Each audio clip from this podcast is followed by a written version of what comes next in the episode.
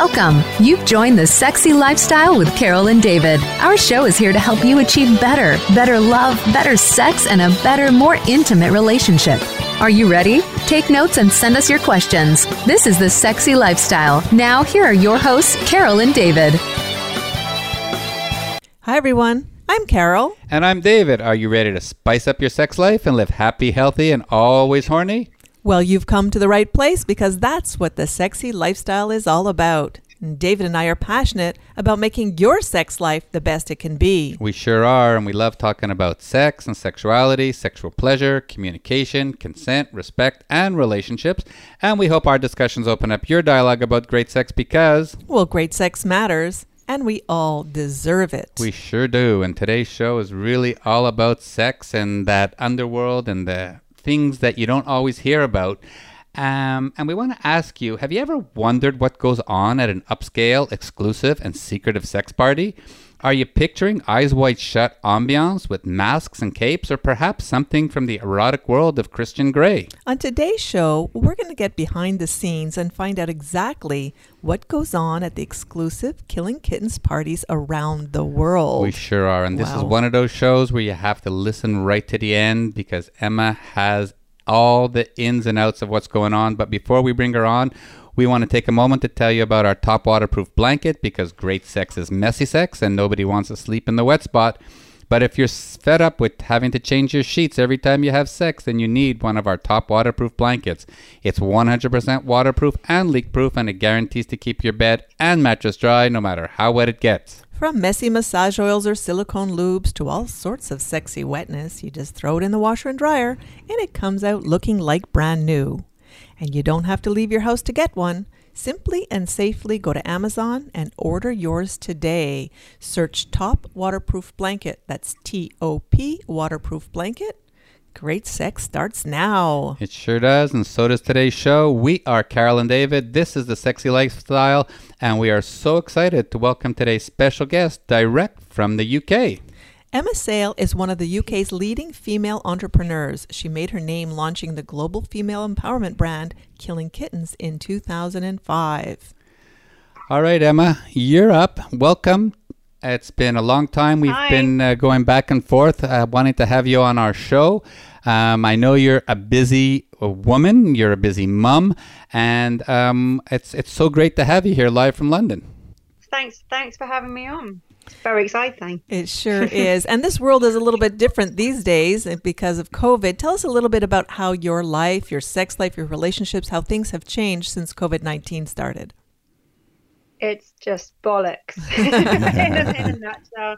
Um, no, I mean, um, well, business business wise, obviously there was a gaping gaping hole um, uh, overnight, and not able to run any of our. We were in Venice end of February, and then two weeks later, I was out in New York for one there, and then suddenly overnight, it's sort of see you later. Yeah. um, stay away from each other, don't touch each other, we're all going to die.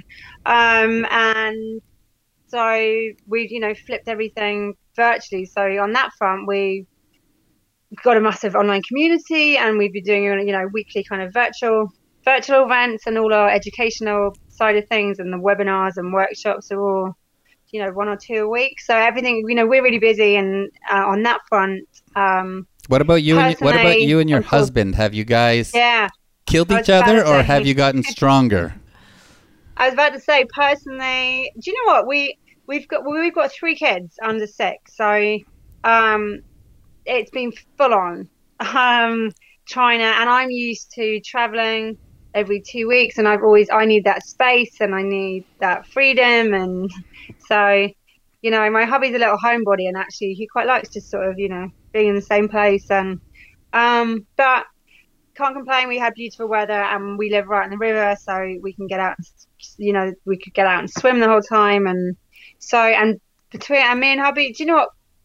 We do. What, yeah, we, we are good. We're stronger, and because we kind of you get on with it, and I think because I'm used to working from home, I'm used to kind of my hours are all over the place, and it's over the weekends, and I'm I've got quite disciplined at being able to switch off the different sides of my brain. So from you know the mum, I can be in mum mode, I can be in work mode, and I'm quite uh, yeah, I've got good at switching on the kind of wife mode, and it's just us. So I'm being selfish. So that kind of I'm being very aware of that.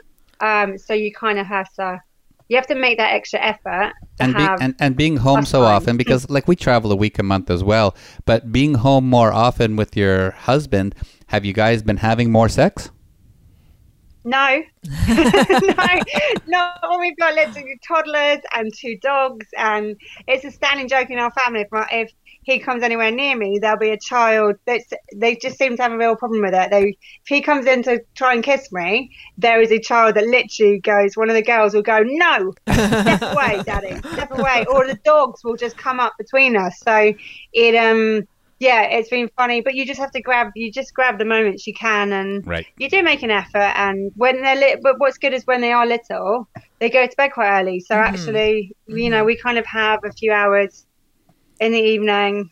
Nice. We like our wine. We've got a big hot tub in the garden, nice. so we can chill. Um, so yeah. That's great. And I know you're passionate about physical exercise and you've done some crazy things in your history. Tell us a little bit about that side of you.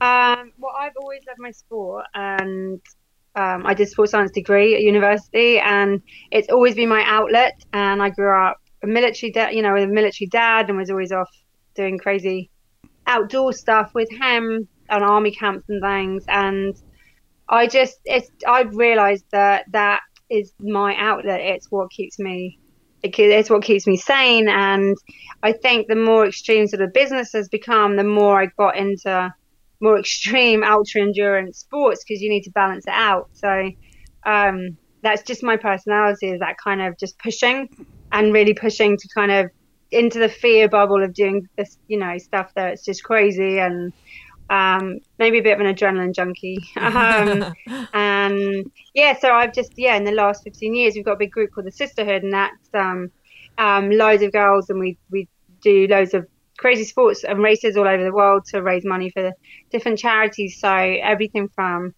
um, did the Marathon des Sables, which is a six days, six marathons in seven days across the Sahara wow. Desert.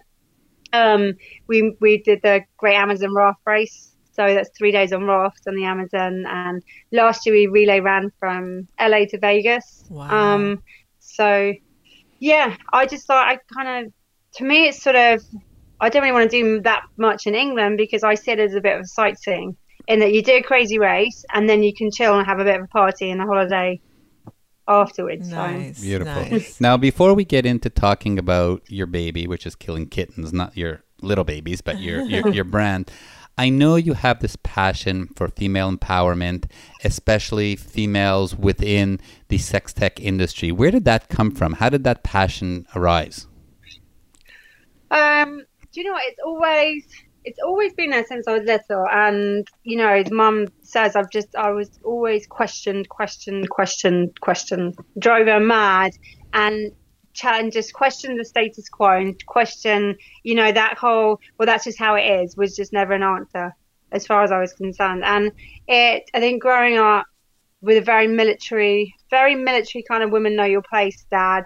Um, I was at all girls boarding school for 10 years and grew up in the Middle East and just had, it was constant messages there all around me of you can be, you know, as a girl, you can be whatever you want to be. That's what I got told at school. But then I'd go home and see the way dad treated mum and saw, you know, the way in the Middle East women are treated. So there was, I, I say there was this sort of fire burning in me that was just constantly being stoked. And, and it just didn't feel right and it just it, it there was a lot of anger and it just the older I got and then the more sexually aware I became as well and then I was you know out in the dating world and out at university and then out um, in the workplace in my early 20s and you think it's going to be all right and then you just it's just constant sort of the way you're treated and the way men can do one thing and girls can't and the slut shaming and the guilt and it just and then when I you know started working and worked in the city and had some sexual harassment issues with guys I worked with, and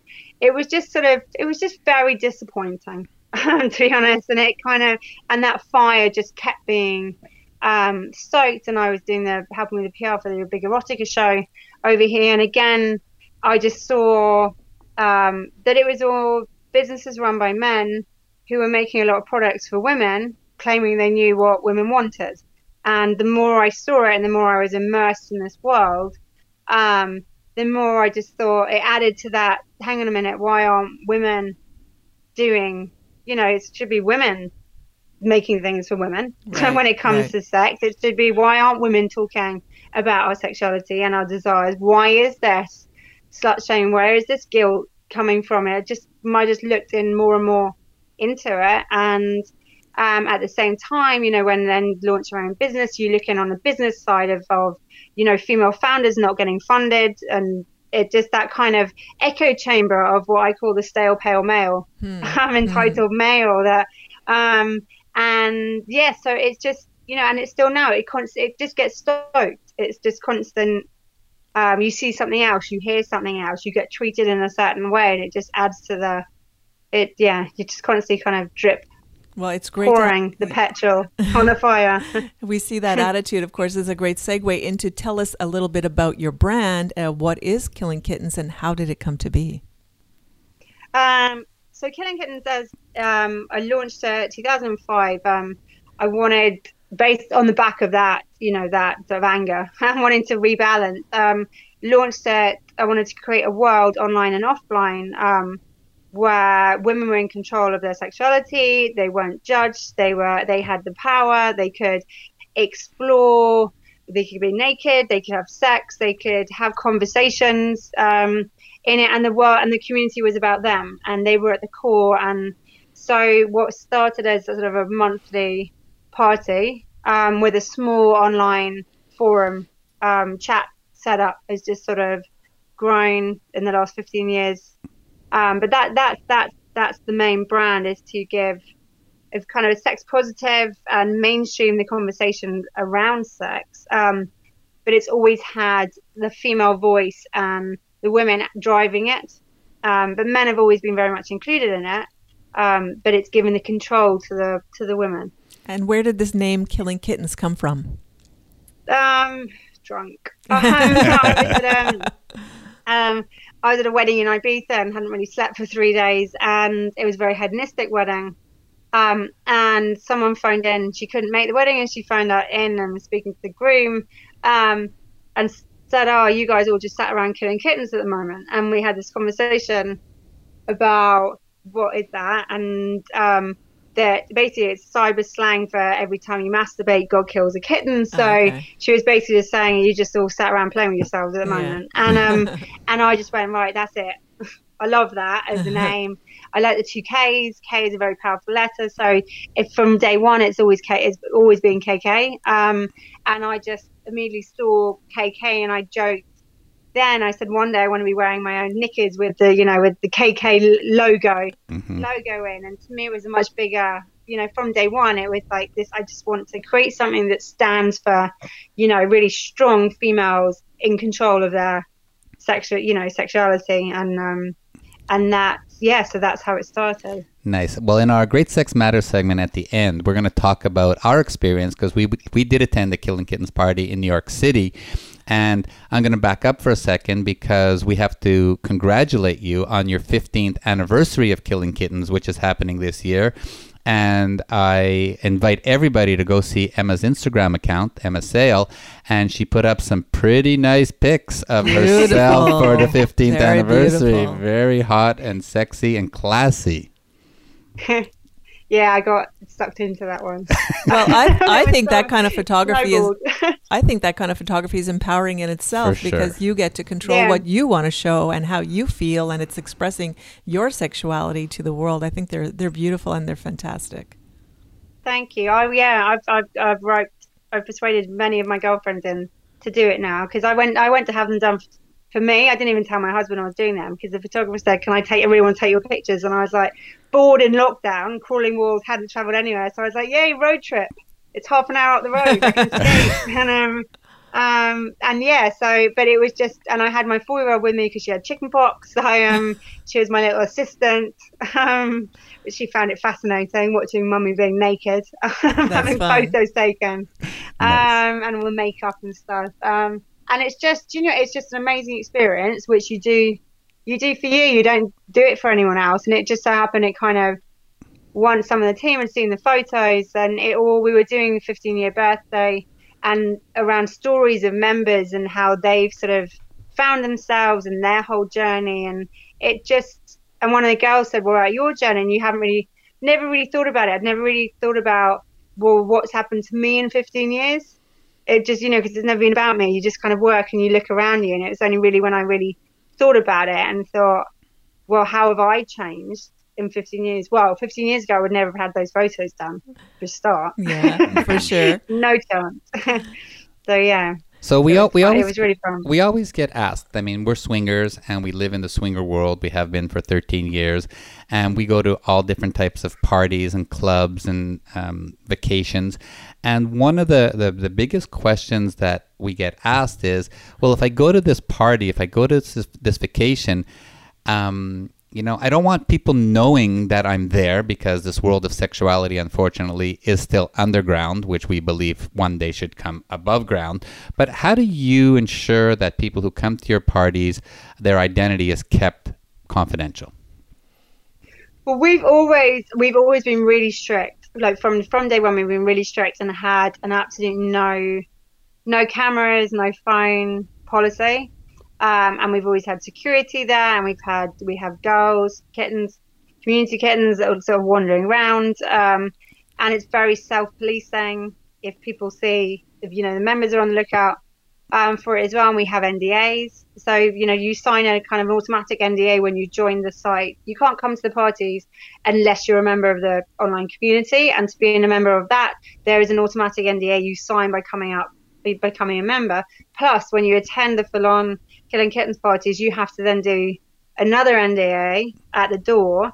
Um, so, um, and you know, everyone's usernames aren't necessarily their real names, and the photo. A lot of people make their photos private, so you don't have you have the photo when you register, so that our team can see it, and that you know can vet and you know. Um, and you know confirm it all but once you're in you can move the photos into private gallery so no one can see um, pictures. So yeah, it's all very kind of Very cool. um, Cool. guarded. So why don't you just describe in general what happens at one of these uh, exclusive parties and how is it different from a standard, let's just say, swinger get together? Are they considered swinger parties or sex parties? Do you know what it? It's fun. It would be more if you had to give it a label. It would be more on the sex party Mhm. front, but it's very hard to describe it. Um, um, because yeah, I wouldn't call it swing because swingers party because it's not. It's not so much swapping the swinging kind of you know that's not what is about. And a lot of the people that go there would never say they were swingers. Um and also we have a lot of girls that come along. So we might have a party with 250 people of which 90 are single girls hmm Okay. um, that are there, and a lot of the girl, and a lot of the couples that are there, it's actually the females in the couple, which is why they're there because they're bi-curious or they're bisexual. So it's very much sort of the females, you know, leading the charge, and it's about and that. So it's quite hard, and then. You know, it's the, the those are full-on parties would be more sex parties because there is sex that goes on, but they a lot of a lot of people that come along don't actually they might you know a lot of the girls will dance around in their underwear and that's that's all they want to do they want to have that freedom there are people that come down and don't take any clothes off they just want the atmosphere and they and meet the like-minded people and be able to have open conversations and but they don't actually do anything at the event. So i've always said that sex is a byproduct at the event. It's sort of we set the scene and everything. And to me that was part of the problem right at the beginning with sex. You know you look you watch porn films in brightly lit light and men could watch that and get turned on but to me it was like well actually sex to women is like the touch the feel the smell the ambience our biggest sex organ is our brain and you know we're complicated creatures. And so turn all that on. So even now with all our events we never think about the sex. We think about the setting and the experience and the immersiveness and the entertainment and and what the venue looks like and decorations. And that you know this sex will just happen. Right. um so yeah so if you had to it, it would be more more sex party than swingers party but it's it's hard because it's so intricate and complicated, which is what women are when Well, it comes to sex. We'll, we'll get. We're going to get into the details of what happened to us at your party, but um, what you just said did happen. Is um, Carol and I were there. Carol was sucking my cock. She was giving me a blowjob, and this this single girl came over. And she was in very sexy lingerie, and she just stood there and watched while she played with her tits and played with her pussy. And you can't just go to the coffee shop or a regular club and watch another woman give her husband party. a blowjob, and that was titillating to her, and it was like live porn, and she was just um, having good fun. And we'll tell you a lot more about our, our experience in uh, the third section of, of the show, but it, it is really empowering for women. We saw it there to just do what they want to do have people at a party understand consent and respect and um, if they ask and, and if that girl wanted to suck my cock because you know carol was there all she had to do was ask and um, it would have been fine.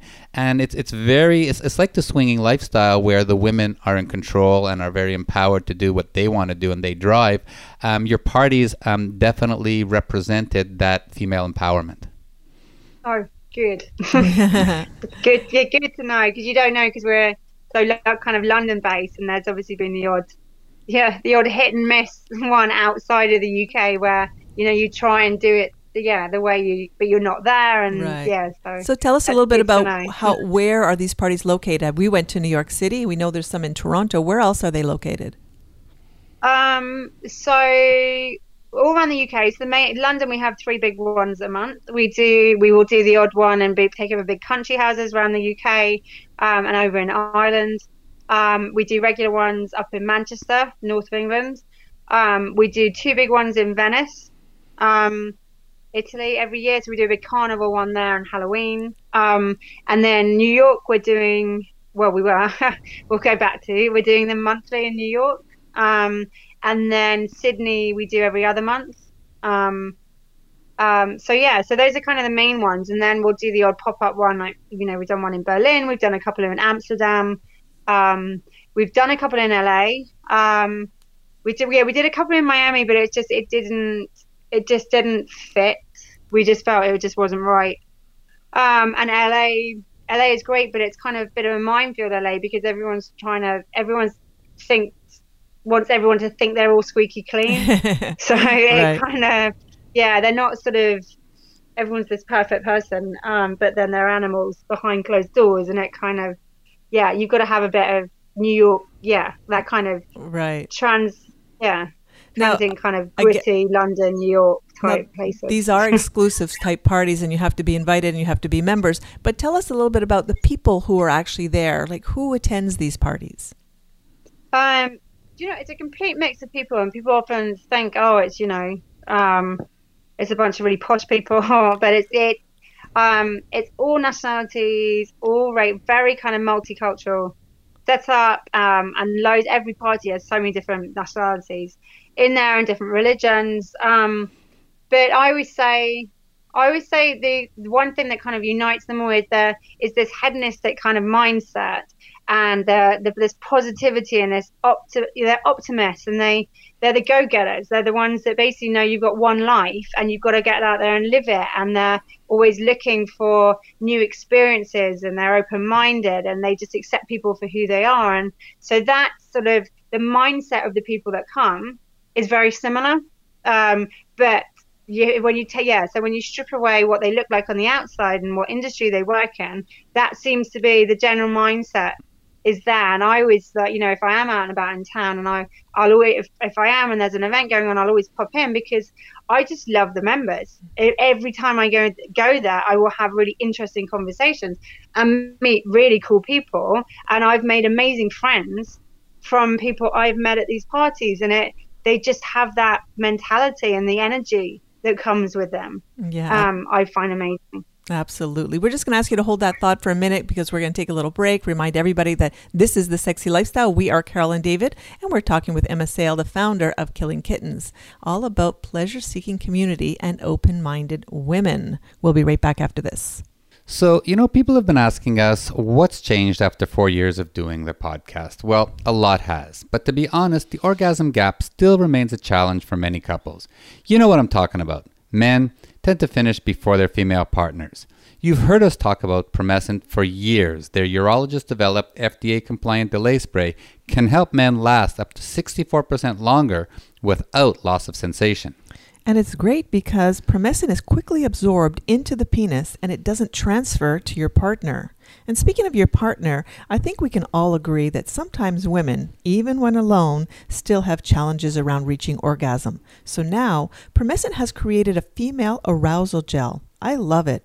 It's a clitoral stimulant that she can rub into her clitoris for increased pleasure and a lot more satisfaction during pretty much any type of sexual activity that you can think of. Absolutely. So now they've got Promescent Delay Spray for him and arousal gel for her. So basically, they're closing the orgasm gap on both sides. And remember to check out their amazing lubes as well. Yeah, trust us. Try these amazing products and you'll thank us later. Seriously, just write to us at ask at carolanddavid.com and tell us how it went.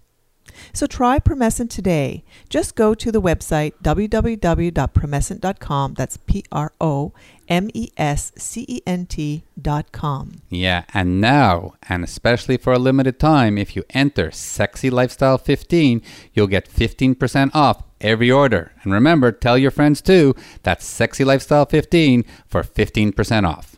All right, this is the sexy lifestyle. We are Carol and David. Now let's get back to this amazing conversation we're having with Emma Sayle from Killing Kittens as we continue our discussions, as we do on most of our shows, about the importance of education and community. And before we get into that, Emma, I just want to remind everybody that this is obviously for the last 15 years a very successful platform that you've put together. You've uh, been very good at doing what you're doing and putting on these beautiful uh, exclusive parties for people all around the world. But tell us a little bit about some of the negative press that you've had around the Killing Kittens brand. Where to start? Um, it, do you know what you you know? It's 15 years old, and uh, yeah, a lot of a lot has changed in those 15 years, and people are a lot more open now. But there's still, um, you know, there still is that judgment, and you know, when I look back at the, you know, 15 years is a long time ago, and it, and things were very different, and um, it you, you know was very much any girl that you know had one night stands was a slut and um, and shamed, and um, so me launching this was, you know, I had friends and family going, "What the hell are you doing? You know, you're embarrassing yourself." and um, so um, it just, it just there, and and also you, it was very, it's that kind of very very male way of looking at sex as being as very black and white and you know sex is a penis and a vagina and the end point is you know coming and that's it's sort of there was no it was very black and white. It's got a lot more. I call it Fifty Shades, you know, of grey when it comes to sexuality. Um, and and so when media, mainstream media, writes about stuff, it no one could get their head around it, and a lot of time you had men writing about it. So anything to do with sex, but it was and it was a female, then you're automatically put in the that's in the, disgusting. In the that's box, seedy exactly. Yeah. box because Mhm. they don't get it and they don't want to get it and they see it very black and white.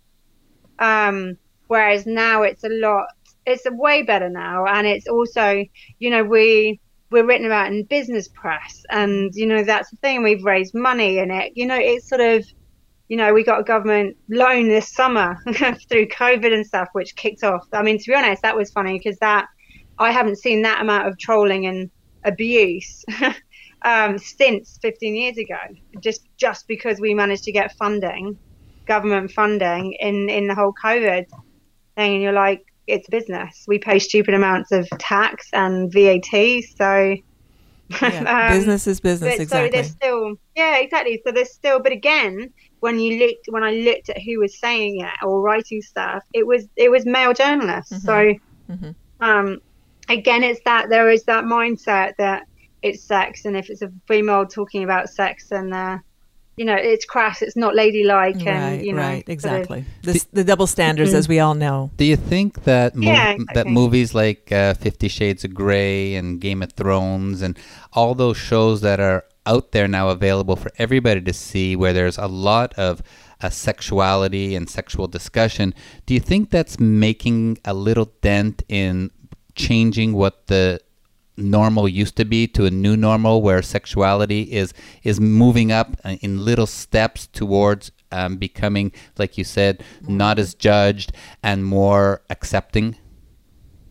Yeah, massively. And I think, well, you know, the whole, you know, post Me Too with women kind of taking a bit more control and, and coming out on, you know, and in the professional areas of their life as well and just saying no and, and it's that confidence and having a voice. And, and that's, that's the thing to me. It's like the more people talk about sex, you're normalizing the conversation and the more it's normalized, the more it kind of becomes, well, what's the big deal?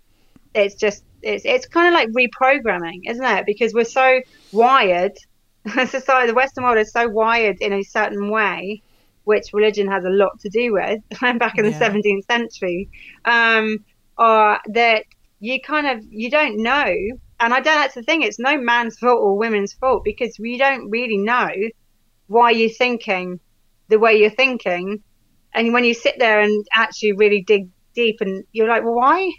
Why am I thinking like that? Why am I automatically feeling shame and guilt? And it's you know, it's really it's a really difficult one to kind of unpick and start rewiring people right. and to think in a different way. But yeah. the more you talk about it, um, and I think like Fifty Shades was it was really good. I think on a book front is where it was good because what it did as well is it really highlighted that actually, you know, as I said, that with a woman, you know, biggest sex organ is our brain, mm-hmm. and we need to be turned on mentally, and we and with that you could read it, and everyone's every person reading it, the picture of the characters is different mm-hmm. in their heads. So you created it in your heads, and that's where we're different. It's a brightly lit porn set isn't gonna Do get it. us yeah. off, whereas yeah. that. Um, so yeah, so that kind of setting the scene, and also having you know a lot. There's a lot of serial TV series and stuff out there now where you've got really strong lead female characters and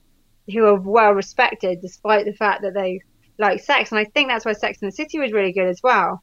In the actually the character that came out with a lot of women wanting to be like her was Samantha. Right. Mm-hmm. Because she and I don't think they expected that. Mm-hmm. The producers expected that. And actually because you watched it, I remember watching it going, she's got an amazing career and she's owning it in the bedroom and she's sleeping with women, she's sleeping with men, she doesn't give a shit. It it kind of that was part of my thing behind KK because I it was when that came out and you suddenly watched this group of girls talking about sex toys and the different characters and the one you kind of I watched and thought that's who I would want to I want to be like um was Samantha. Yeah. Um, and, and so it's in all of us. Yeah because we're all seeking pleasure and sexual pleasure is just one of those pleasures that is innate to human beings and um, women are no different than men. We love our sexual pleasure just as much as that men used to talk more about it than women did. I think we are getting there where we're talking more about it our own pleasure and owning our pleasure.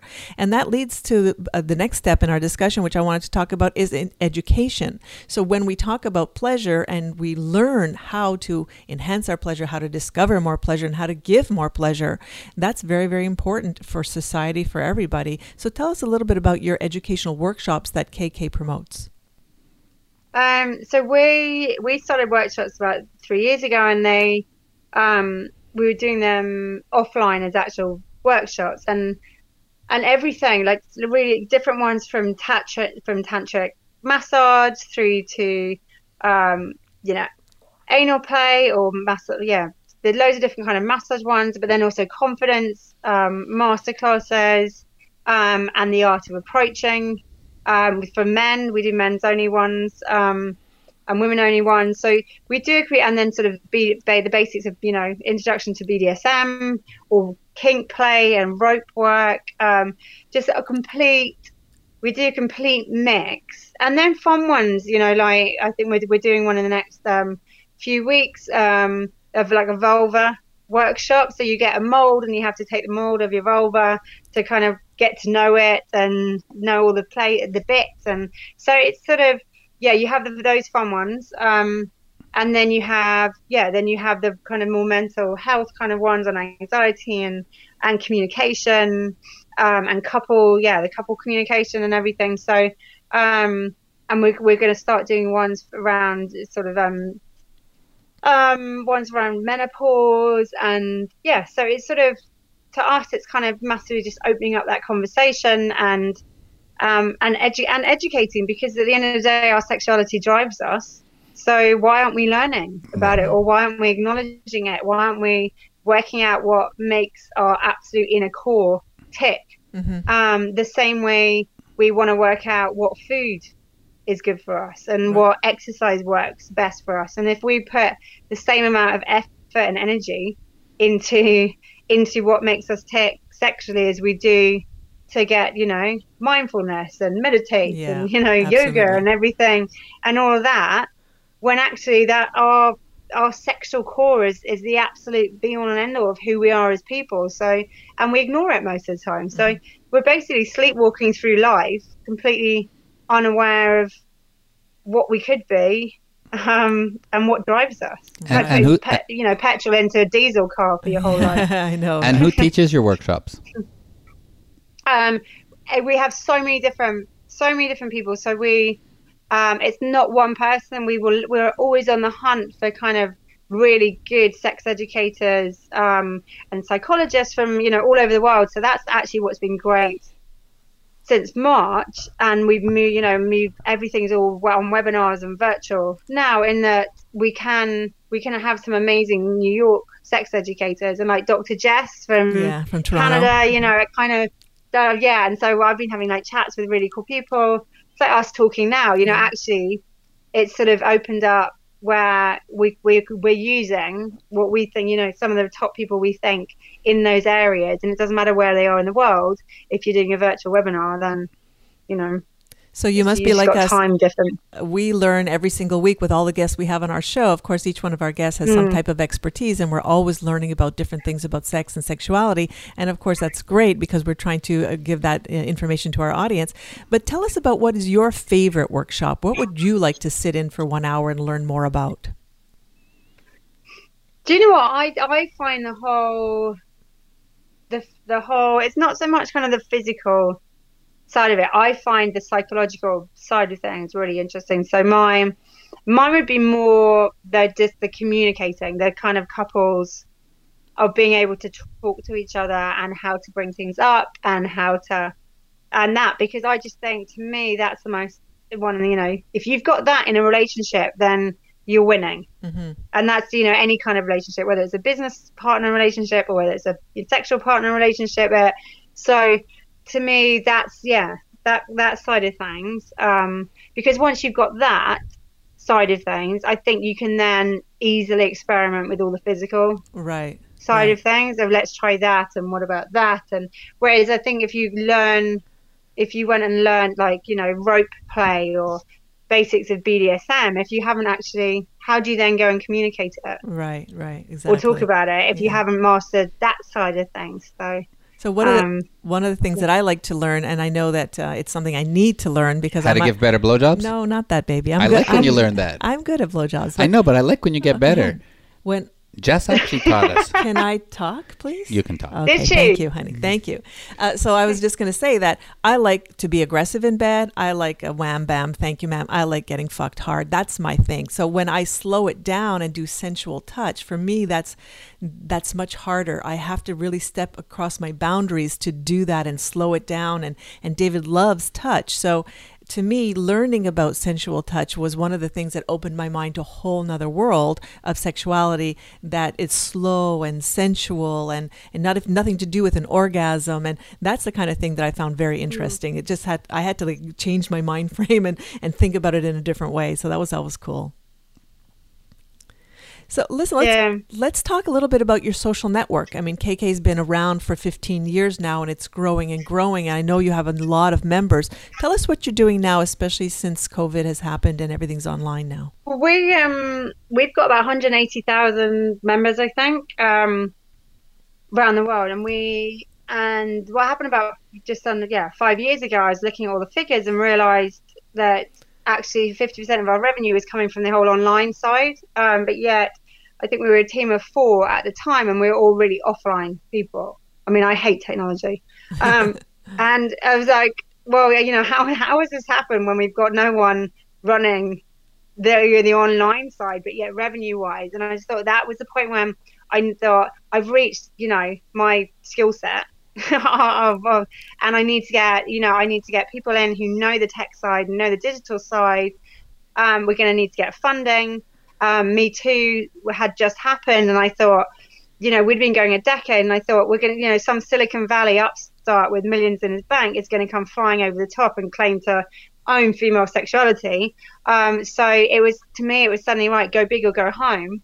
Um, and imagine if, if people who got hold of the tech and who knows how the digital world works just came in and so um, got yeah um, so Hads who's our CEO now and sort of partner in crime came on board like four years ago and he's a complete ninja virtual digital guru the yin to my yang. And um he and and so we've been building. We spent we just um, a couple of financial raises and we've spent the last three years building this new online network um, kind of what we've called sort of the first sort of world's first kind of adult safe for work social network. Mm-hmm. So it's not the porn and the real sex.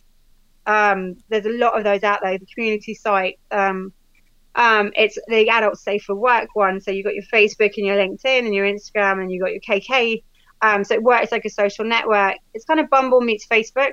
Mm-hmm. Um, there's a big dating um, element to it, and it was always due to launch this summer. Um, so, and at the same time, spent um, two years building the chat app. So, think Facebook Messenger, the way you get the Facebook app, but you've also got the Facebook Messenger app um, or WhatsApp. So, we've been building that, and that's launched in the last couple of weeks. So, and that kind of latches onto the main site. Um, so, um, yeah, so you just you're on there. You've got your profiles, you've got your news feeds. You can upload the same way you do for Facebook um, and any social network. Um, and then what we've built as well is this brand platform. So to us, it was like we were noticing, you know, the, how hard it is. Everything, get anything slightly adult, you just get put in the adult box. Mm-hmm. You can't do any of the usual social network kind of marketing, digital marketing. You can't boost or advertise across Facebook or Instagram or anything like that. I mean, you know, we were talking at the start how we're we were doing Insta live chats and they're being censored at the moment. So it it you know everything we were finding. So we were like, right, sod it. We'll we'll build our own brand platform and our own advertising platform where all these adult safe for work brands, um, you know, you guys to sex toys, lingerie, all the ones that can't advertise the same way other brands can across social media can come onto the platform, have their own pages on there, and then can push out their ads or their posts into people's feeds. So you can pick, you know, you can say, right, I'm looking for 20 to 30 year old women in London, push it out.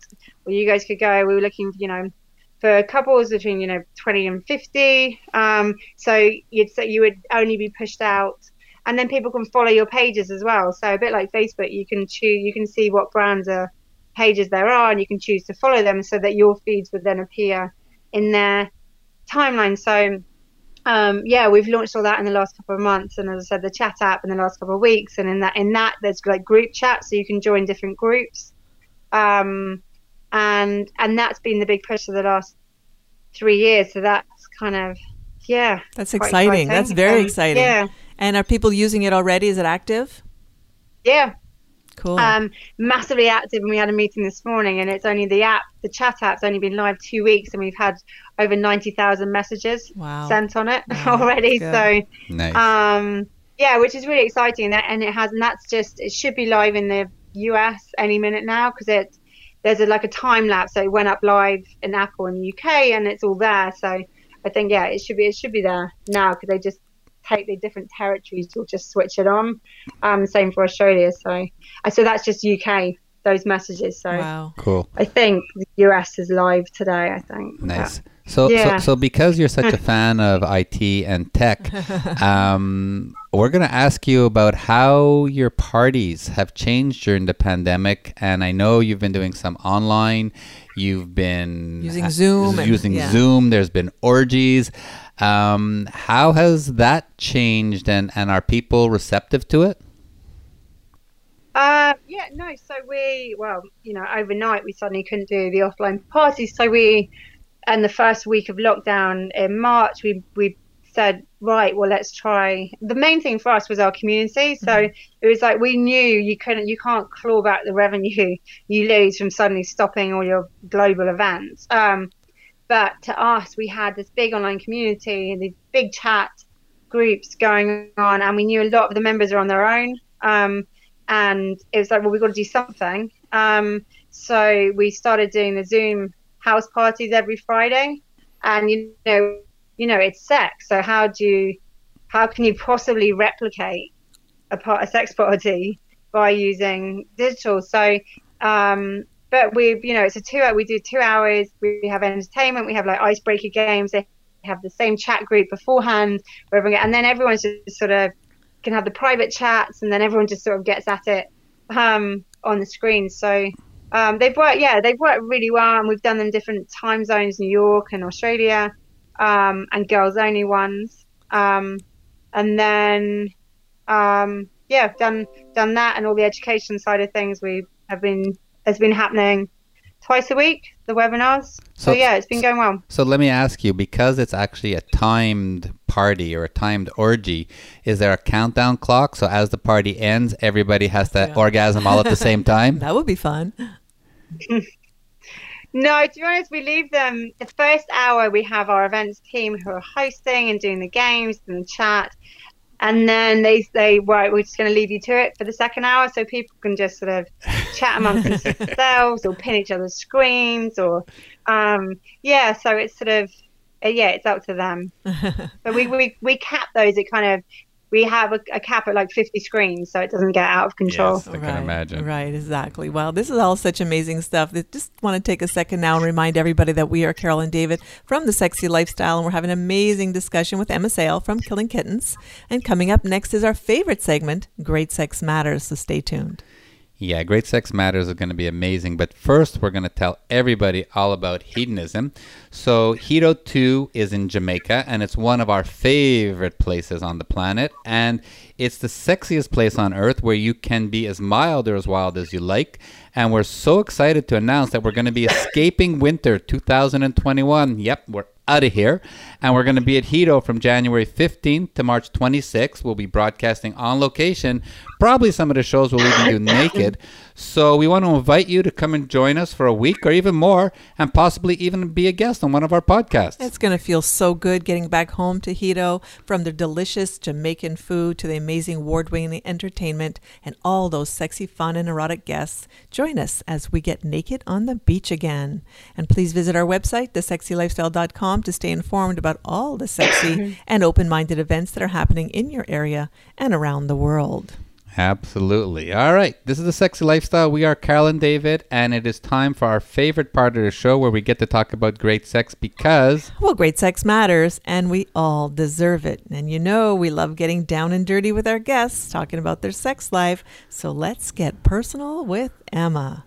So, Emma, start by telling us a little bit about your sexual evolution growing up uh, and when you discovered great sex. I don't know. Um, I was at all girls boarding school for 10 years, so I was a late, late a late starter. Um, yeah, all girls boarding school and growing up in the Middle East. So I always say it was sort of the best chastity belt that my dad could put on me. Um, so I think, to be honest, I went, yeah, I went in, went out to South Africa in my year out between like school and university, and then and then hit the sports world of university and out you know, out the whole time and, you know, with all the rugby boys. And um, so it was sort of, don't know, it was just kind of a gradual kind of, I was always open minded. I was always sort of trying, trying new stuff. I definitely wasn't someone, I definitely had that shame and guilt in me to not have one night stands. So, and it just, it seemed so, I was talking to a friend yesterday, it seemed so stupid because when I look back at uni in my early 20s and my, in my 20s, uh, as long as you didn't let a penis inside your vagina, then in your head you knew, you felt that that was okay. Hmm. That actually you were a good girl. So I gave a lot of blowjobs at university because to me that was being a good girl because though I wasn't going all the way. Right. So you do everything, but mm-hmm. you know and then that made you feel all right and that you were, yeah, it was stupid. Yeah, it We've is. been talking about that on the last five or six shows where so many women growing up felt this need to suck guys' cocks. And I want I want to understand why was it not where the guy wanted to lick her pussy? Yeah, absolutely. The opposite was not true, but I guess because they didn't really care. They didn't need to be a good girl for them. They could have sex or do anything. But they as a woman, wouldn't you say, "Hey, bud, you know, get between my legs and lick my clit. I don't know, Emma. What do you think? It's not something I did. Well, do you know what? I think the thing is that, yeah, I think it did. They did, and they tried, but then you also have that because you're so self-conscious that you have that. Um, I know I had that kind of slightly embarrassment of like if they tried to go down there or they did, I just wouldn't feel comfortable, and I'd think, oh my god, they think it's disgusting and it's smelly and it's Yeah. it's this, so why? And you just kind of then in your head go, oh, well, but because I'm thinking all this, I'm now not going to come. And it's just so that you kind of wiggle away to get them away from you to, Yeah. and then you swerve it onto, you know, the sure thing of you giving them a blowjob. Right. It kind of, yeah, it's that. It's not a case of the guys not wanting to. It's, I think a lot of girls wiggle out of it because you're so self conscious. And I think we've been taught that that's dirty. Don't touch it. It's not nice. It's, you know, like you said, good girls don't do that kind of thing. And so all of Yeah. those messages that which were hounded into us from every angle when we were growing up that we kind of believed that to, to be true. So I really think that's one of the major reasons that we didn't allow the pleasure to come from that area until we were older and learned more and realized, wow, how stupid is that? Because this feels so awesome. Do you remember the first time a guy went down on you? And do you remember your first orgasm? Do you know what it was? I think it was uh, what we say is a good finger blast thing. Mm. I think I think was the um was yeah my first. I think I was about sixteen. Yeah, I think I was about sixteen. I wrote diaries, like really full on diaries, and my hubby now. Well, we'd only been going out about a month, and he found the box with my diaries in, and he he just started reading them, and I just didn't. You know, what I mean? it's like no one had ever really wanted to read them or asked to read them. I didn't care. I was like whatever. You know what I mean? And he just started laughing at one point, and because he read out how I was, yeah, literally being fingered, and my knees gave way, and I'd written it in really great detail. and I Yay. just, just lay on the. I remember lying on the sofa with a pillow over my head, going, "Stop, stop reading now." oh, that's kind of fun Um, though. So yeah. So, so you weren't a very Um, yeah. promiscuous child or teenager or twenty type person growing up. and- No, Uh, so so now you've you've gotten into your your next stage of life and you've created your killing kittens parties um when you first started the parties did you have sex at the parties No, and that's the thing because people, um, people there's this assumption that you know a 25 year old girl launching these parties must be totally out of her mind in the first for one, and two must only be doing must only be doing it so that she can you know um, get naked and have loads of sex. And actually, um, it, you know, I think the opposite was true actually because I think I think a big part when I look back, a big part of it was me and me being so insecure and not wanting to be naked in front of anyone that actually was kind of creating a world in my head that I thought the world should be Mhm. and wanting to, to, to create going, well, that's, this is unfair and this isn't right. And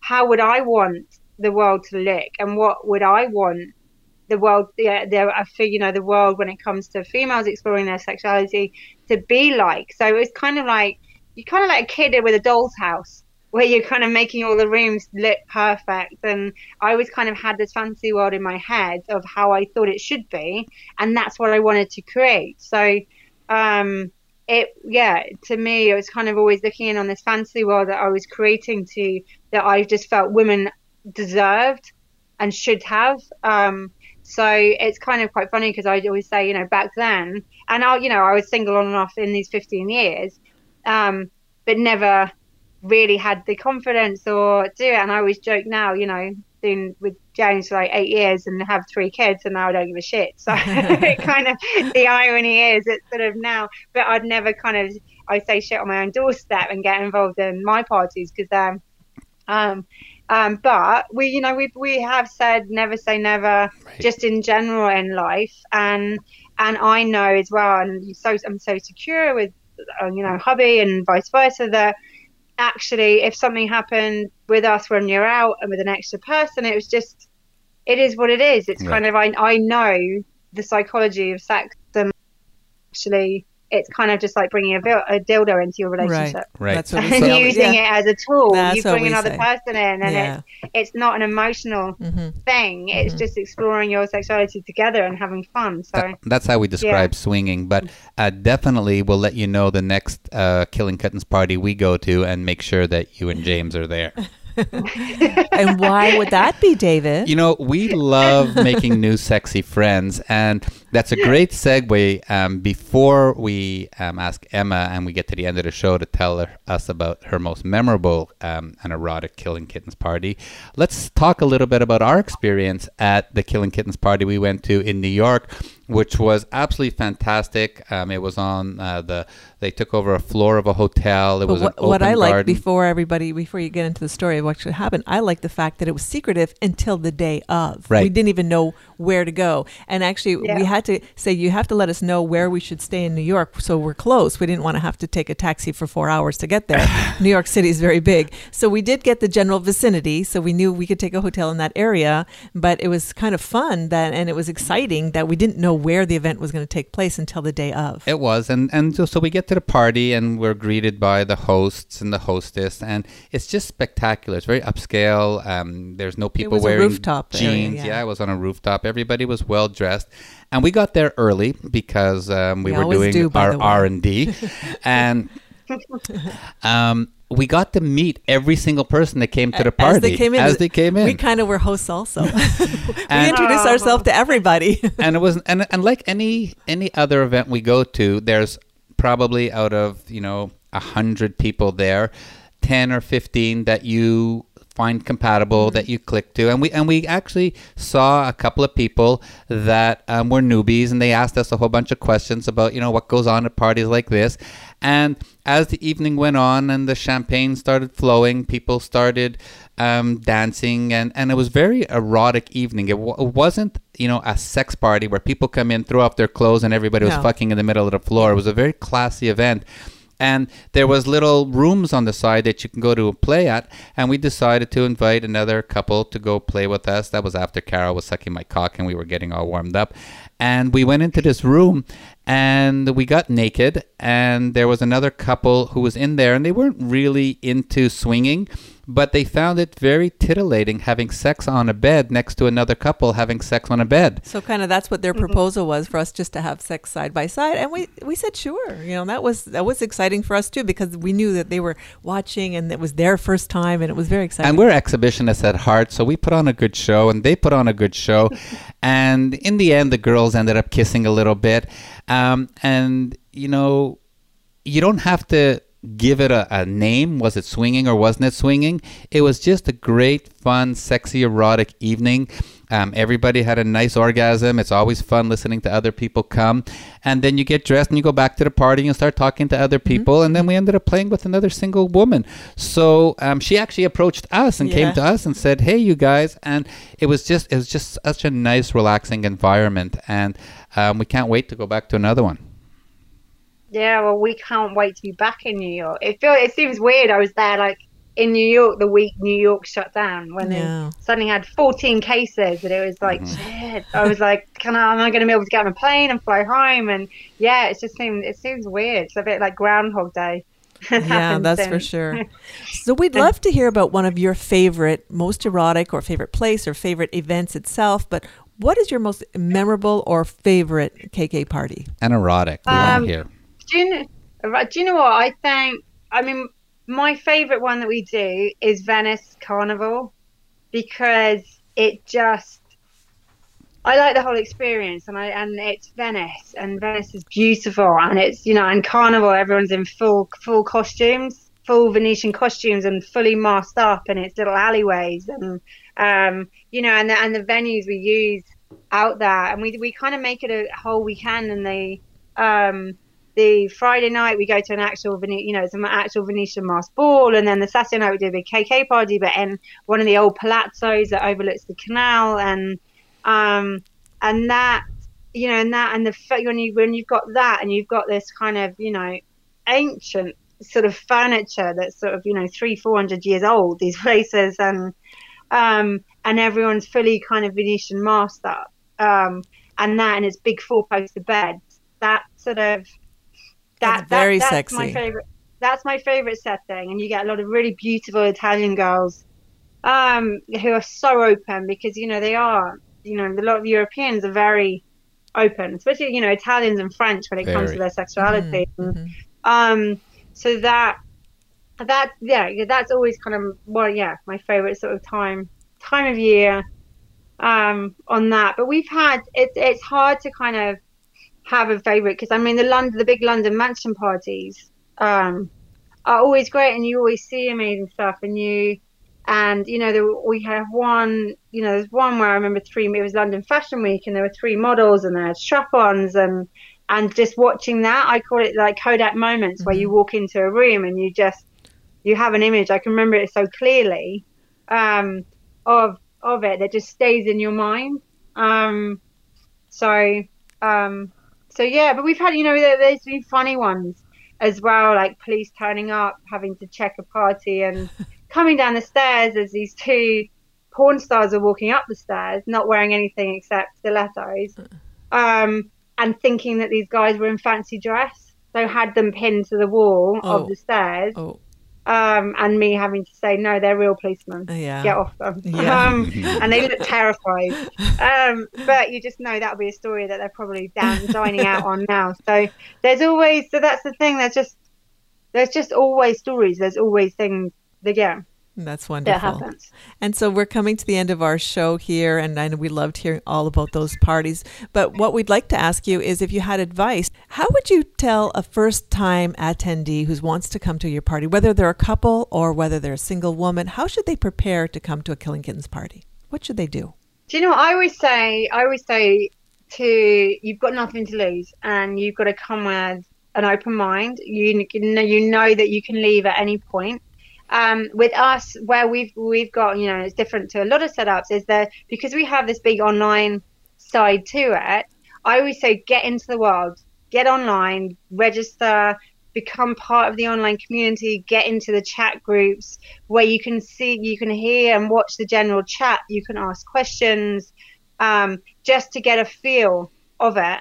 And you can ask questions to all these members that some of them are you know have been coming for over a decade um, to what to expect and their advice on coming. So, um, you know, that's a safe way to do it because you can do that from the comfort of your home. And now with the virtual ones, I, you know, say to people, and actually, we've seen it massively in that over half the people that come to all the virtual ones going on at the moment are either newbies or they're people that have been members who've never been brave enough to come to an actual offline party. And they're saying, well, they can do it via their computer, sat in their bed and they can shut their computer at any point. So it's sort of now um, there's you don't have to go from naught to a hundred, you know, instantly. You yeah. there's so many baby steps. Or come look at the workshops and go right. Should we go and do one of these work? Should we do one of these virtual workshops or webinars together?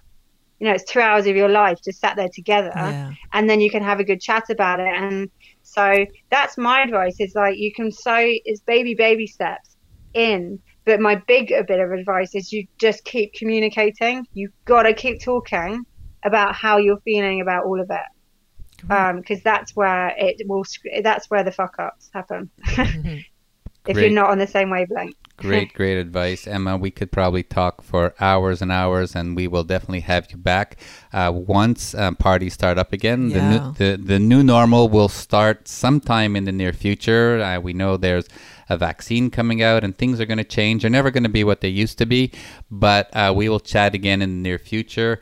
Sayle, thank you so much for sharing all this amazing information. Why don't you take a minute and tell people how they can find Killing Kittens? Um, well, to be honest, with a name like Killing Kittens, um, there's not, not there's not much of a competition when you Google us. So we will, um, yeah, we're on we're on Instagram, Twitter, Facebook, every we're on everything, um, and the website's just killingkittens.com. So yeah, we're very, we're very easy to find. And if you missed any of this information, you just have to go to our website, thesexylifestyle.com, where all of our guests have their own guest page. And of course, Emma Sayle will have a guest page there with all her information on how to contact her and how to get onto the Killing Kittens network.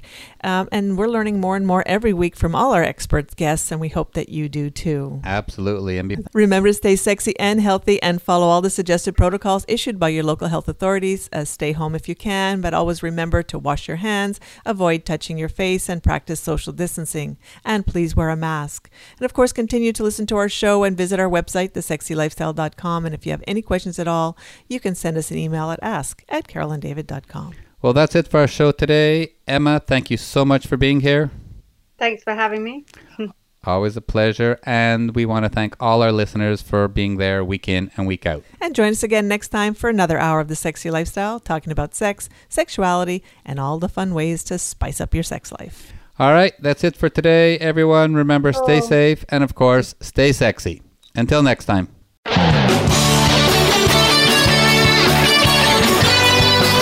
Thank you for joining Carol and David for this week's edition of The Sexy Lifestyle. We've got another one lined up next Friday at 3 p.m. Pacific Time, 6 p.m. Eastern Time on the Voice America Variety Channel. The weekend is just around the corner, so try something new, spice it up, and you just might have the best sex ever.